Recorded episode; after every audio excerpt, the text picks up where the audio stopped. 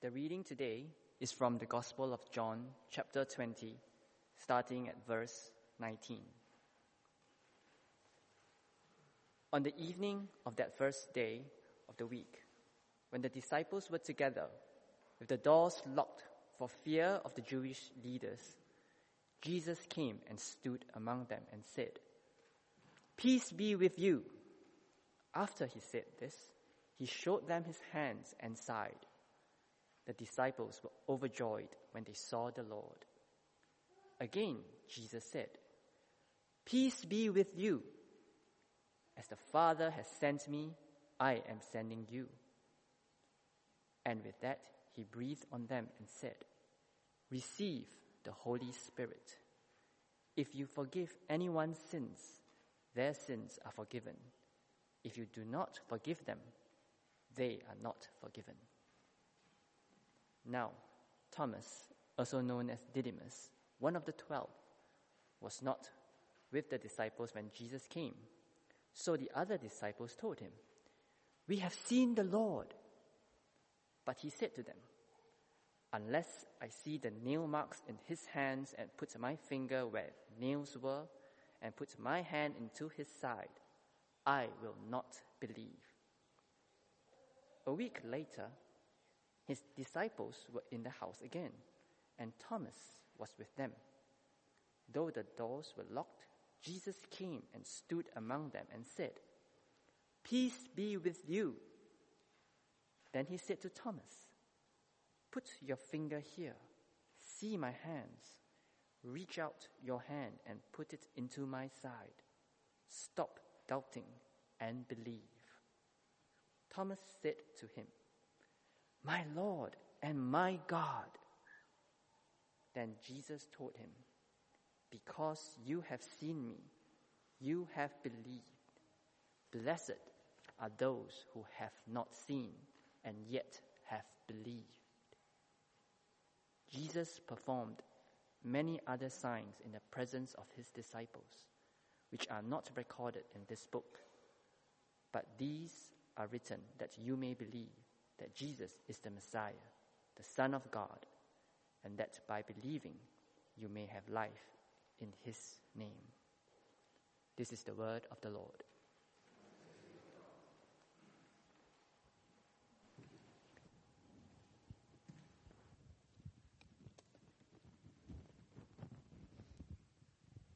I can't do a talk without having a little bag of something up here with me.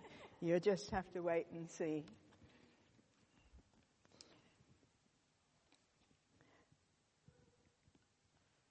A lot can happen in a day. This day, the day that Jesus rose from the dead. I wonder if you can think of a day in your life uh, that comes to mind. Maybe about your Christian faith, if you someone who's got a belief. Maybe some special occasion. What what day comes to mind? Just if you if you can bear to talk to anybody, just turn to your neighbour and ask them. Uh, can you think of a day that stands out in your life? Have a go.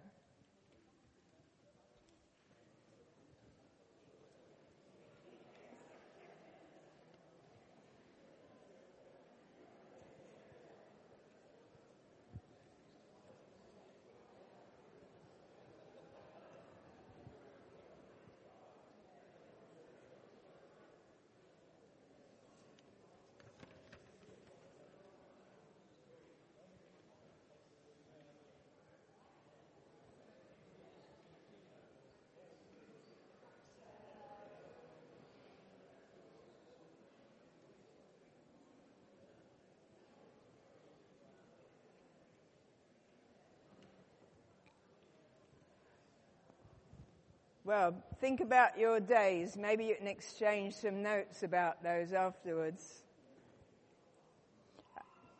One of the witnesses in this story, who was Peter, later wrote this. He said, With the Lord, one day is as a thousand years, and a thousand years is as one day. In other words, with God, time, thousands of years, and the coming of Jesus is no time at all two, two days, 2,000 years. But also, one day can be enormously significant. One single day can have the significance of a thousand years. And uh, we kind of know that truth because I expect some of these conversations might have been of things that were many years ago, even within the relative uh, short time of our lifetimes. And this day in our passage was the day of resurrection. Um, and I want to go on to that story, but I want to stop a little bit and rewind and consider who has told us this story. Um, John, uh, and our author is John. I'm going to be looking at some things about what John's written, so you might like to find a Bible near you, um, John 20, or just listen along. Where are we sitting in? Whose church? What's what are we called? Oh, well, so we should listen up because uh, sometimes building, well, very often buildings, churches are named after um, things, people, um, saints, angels. Here we are. We are St. John's. So we should pay attention to uh, John's, written lots in the New Testament, the story of Jesus in the Gospels, um, letters of John, and the last book in the Bible. John was someone who was close to Jesus. We've got a call to have a first love for Jesus in this place. And uh, John um, was the disciple, the follower of Jesus, who was the closest to our Lord. Um, it, you, we know that on the cross, Jesus spoke to John and said, Look after my mother. And the church tradition has it that John took Mary, the mother of Jesus, to live in Ephesus. And for many years, John was a leader and a pastor in the church in Ephesus. And we know, well, perhaps not surprisingly, that Ephesus, if you read the letter to Ephesus, it's full of the love of God, more than any other letter in the New Testament. Um, and John, uh, in a time of persecution, was taken away from everything he knew, and he spent the last years, years of his life in exile on the island of Patmos. John was somebody who had great love, but he lived with loss. He had lost his closest, dearest friend in Jesus and seen him die. He'd actually, before that, given up his job, given up his livelihood, knowing whatever not. Um, he had lost later his church because he was taken out of his church in Ephesus and sent off to be on his own. And I think with each loss, when we experience loss in life, actually that makes more room in our hearts and lives for the love of God. There was more space for the Lord he loved so much in his life that he didn't see, but knew. And we should also know, in considering our author, that John writes his gospel differently and for a different reason that we see a little bit here than Matthew, Mark, and Luke uh, and the letters of the New Testament that are already circulating. And he's writing later and he's writing for a different purpose. Um, John, um, in verse 31, gives us an idea. These are written, what I've written here is that you may believe that Jesus is the Messiah, the Son of God, and that by believing you may have life in his name. This letter is about, John wants people to believe. It's not the chronology, the acts and the um, stories of Matthew, Mark, and Luke. And he gives us um, that writing in a different way, say in verse 31, um, sorry, in verse 21, um, here's, here's John's version of the Great Commission. As the Father is sending me, so I'm sending you. In verse 22 is John's version of Pentecost. He breathed on them and said, receive the Holy Spirit. So we have um, things that are spelt out elsewhere as a reflection in John. But here in our reading, John is writing about two encounters with Jesus, the risen, living Lord Jesus. And they come to us to challenge us to be those who believe as well. So we've got these first disciples meeting behind the locked door. They hadn't got the benefit of hindsight. When you're in the middle of some awful situation, um, it's really scary. It's anxiety causing. When you look back on something 10 years ago, um, you don't have the same feeling of dread, hopefully, but you can see God's hand in it. We know the outcome. We've read the book. They're in the middle of it. They'd seen Jesus arrested, a violent death. You would wonder if you're, you're next. You were publicly seen with this man. The doors were carefully locked. Verse 19, the doors were locked for fear of the Jewish leaders. Verse 26, a week later, the doors were locked. You wouldn't, it's people who are in an upper room, away, anxious.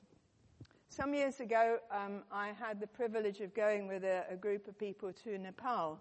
It was when the Maoist revolution was there, as well as a very militant Hindu hostile government.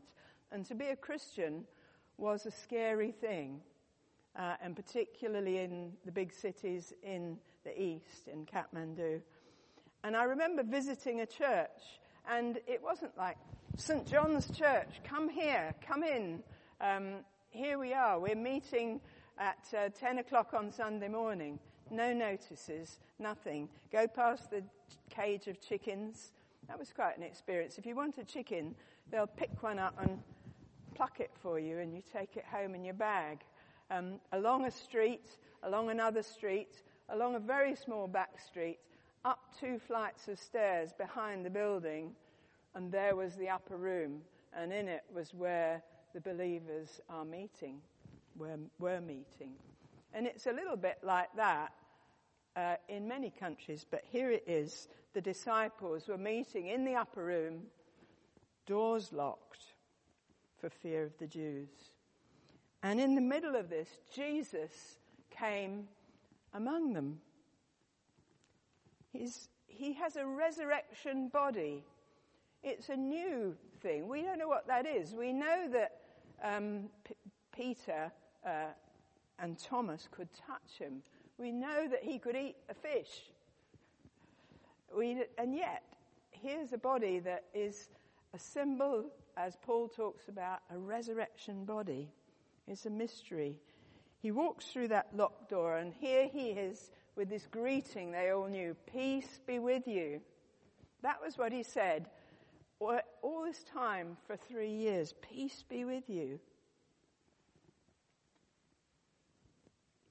And they were overjoyed when they saw the Lord. He showed them um, what they needed to see his hands and side. They heard the words, the greeting, they could see the scars. They were overjoyed. And Jesus came and comes to each individual person as and where they are.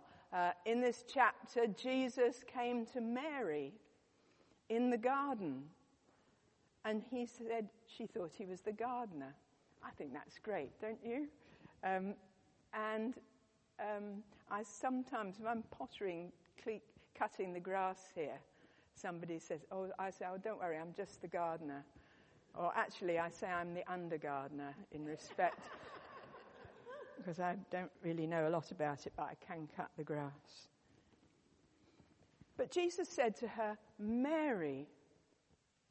And that was all. She knew it was Jesus because he spoke her name. John says of himself, Jesus came to John. And uh, John says of himself in a self effacing way earlier in this chapter. He went to the tomb and he said, and he saw, he saw and believed. I love that brevity.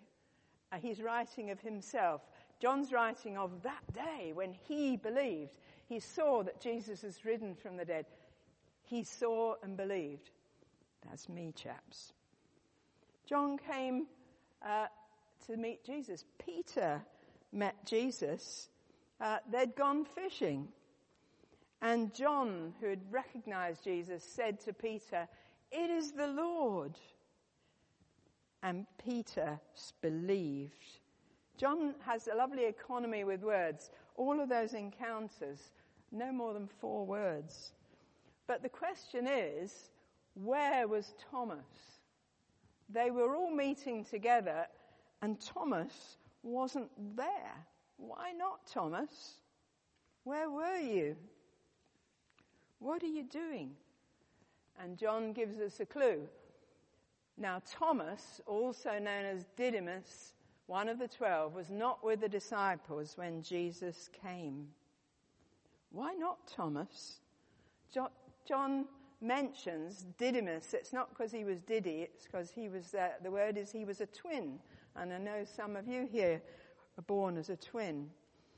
Um, and it's interesting that John mentions that here um, because it, it's like maybe this close sibling is not part of his life anymore. We haven't, don't hear anything about that. And then we have this moment, this situation where Jesus comes to Thomas. I don't know if you can read these words. Um, I know he was really special, but dead men don't come back. Uh, he's standing behind me, isn't he? Have you ever, have you ever been in a situation where you're shooting your mouth off and somebody uh, that you're talking about is overhearing you and you haven't noticed they're there? And you think, oh no. It's like, um, I, I'm always really careful when I go to the toilet to turn my microphone off when I'm in church. Because although we've got a super efficient team, it might just mean, be that somebody's left the sound on. It happens. It happens. We have this moment. And I'd like to uh, rewind um, John a little bit for us to another story, another story about Thomas that I think connects Jesus um, to us. And that's the story um, that John brings to us about Thomas. Now, yes, it's, it's not, it's weird, I know. I bought, I've still got onions from last year. These are two of my lovely onions. Um, but what you've got to think of is John's gospel is like an onion.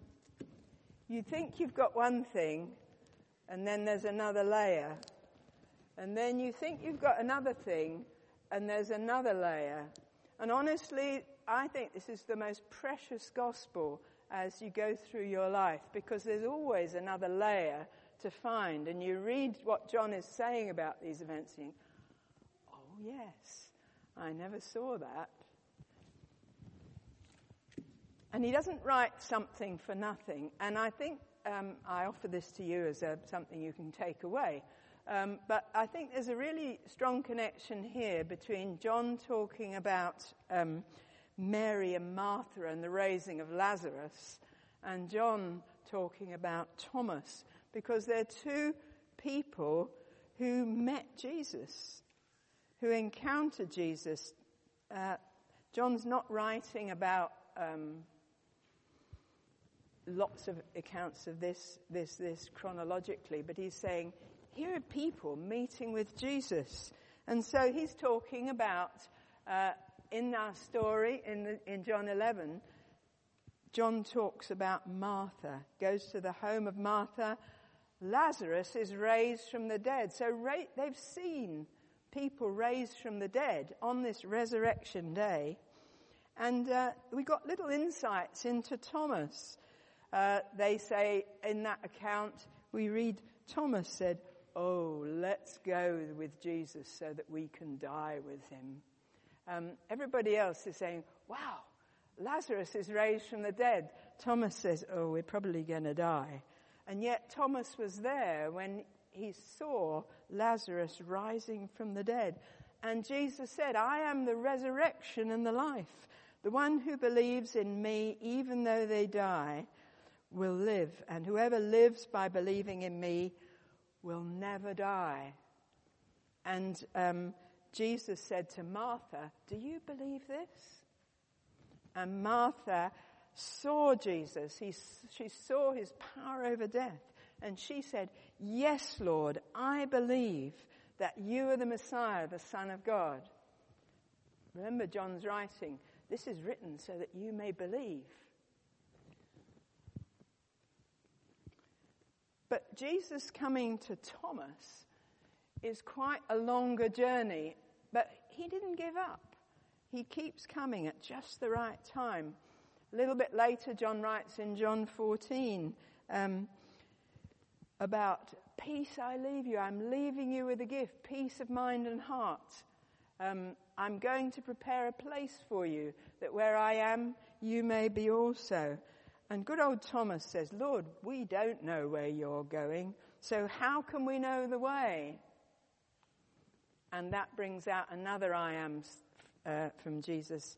Um, I am the way, the truth, and the life. But I wonder if Thomas thought all these other people were a bit credulous. He wants to have proof. That's not a bad thing, wanting to be certain, wanting to be sure wanting to have proof. But at some stage, and there is so much evidence, but at some stage, you, there is belief, there's trust, there's a step of putting your faith in Jesus. I wonder where Thomas was. He missed Resurrection Day.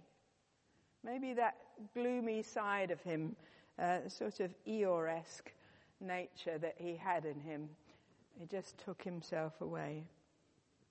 And just like Jesus, when Jesus heard Lazarus has died, he waited three days. When Jesus uh, has shown himself to the disciples, he waited a week. Thomas had heard Jesus is alive. He said, Well, I'm not going to believe that. And, and Jesus waited a week.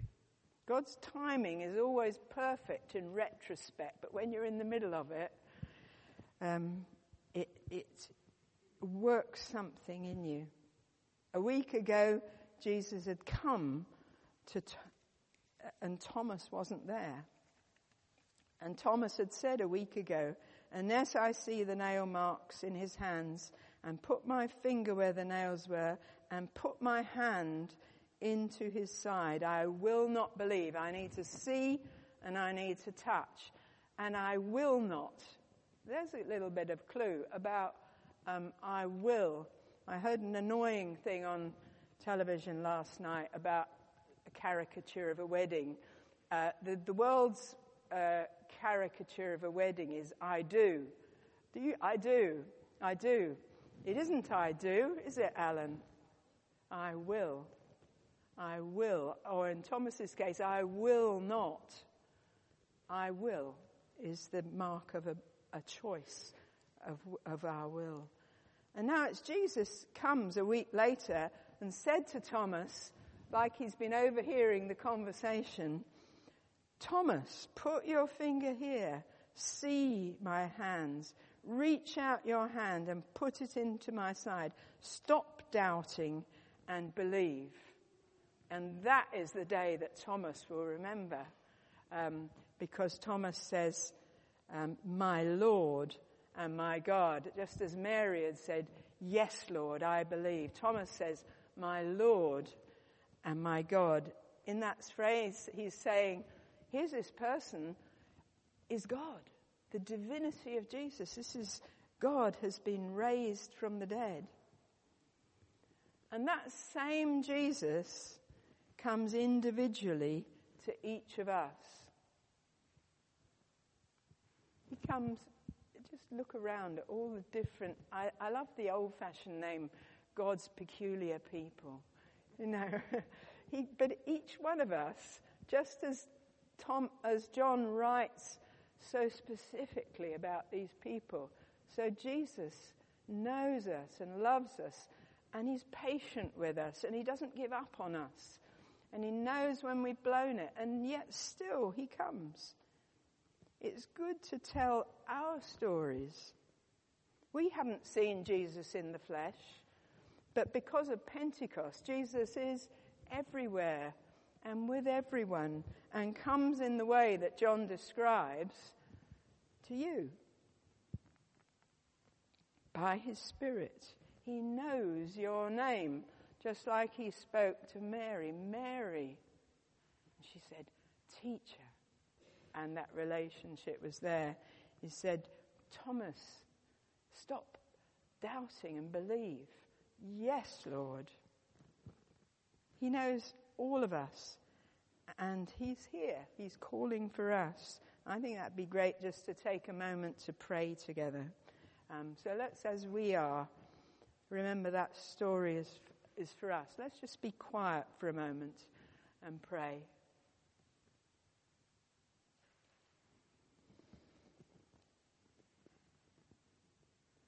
Maybe you can look back on a long journey and days when you've met the Lord.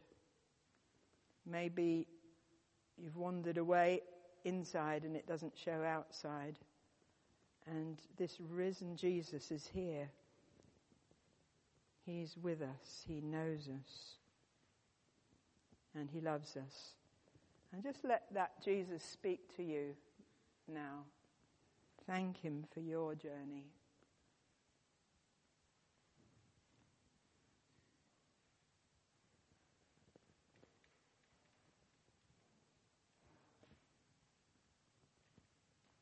Maybe you want to say those words Yes, Lord, I believe. I put my trust in you all over again. Perhaps for the first time. What we're going to do is just the band's going to play quietly. You may want to just stay seated and sing along for now.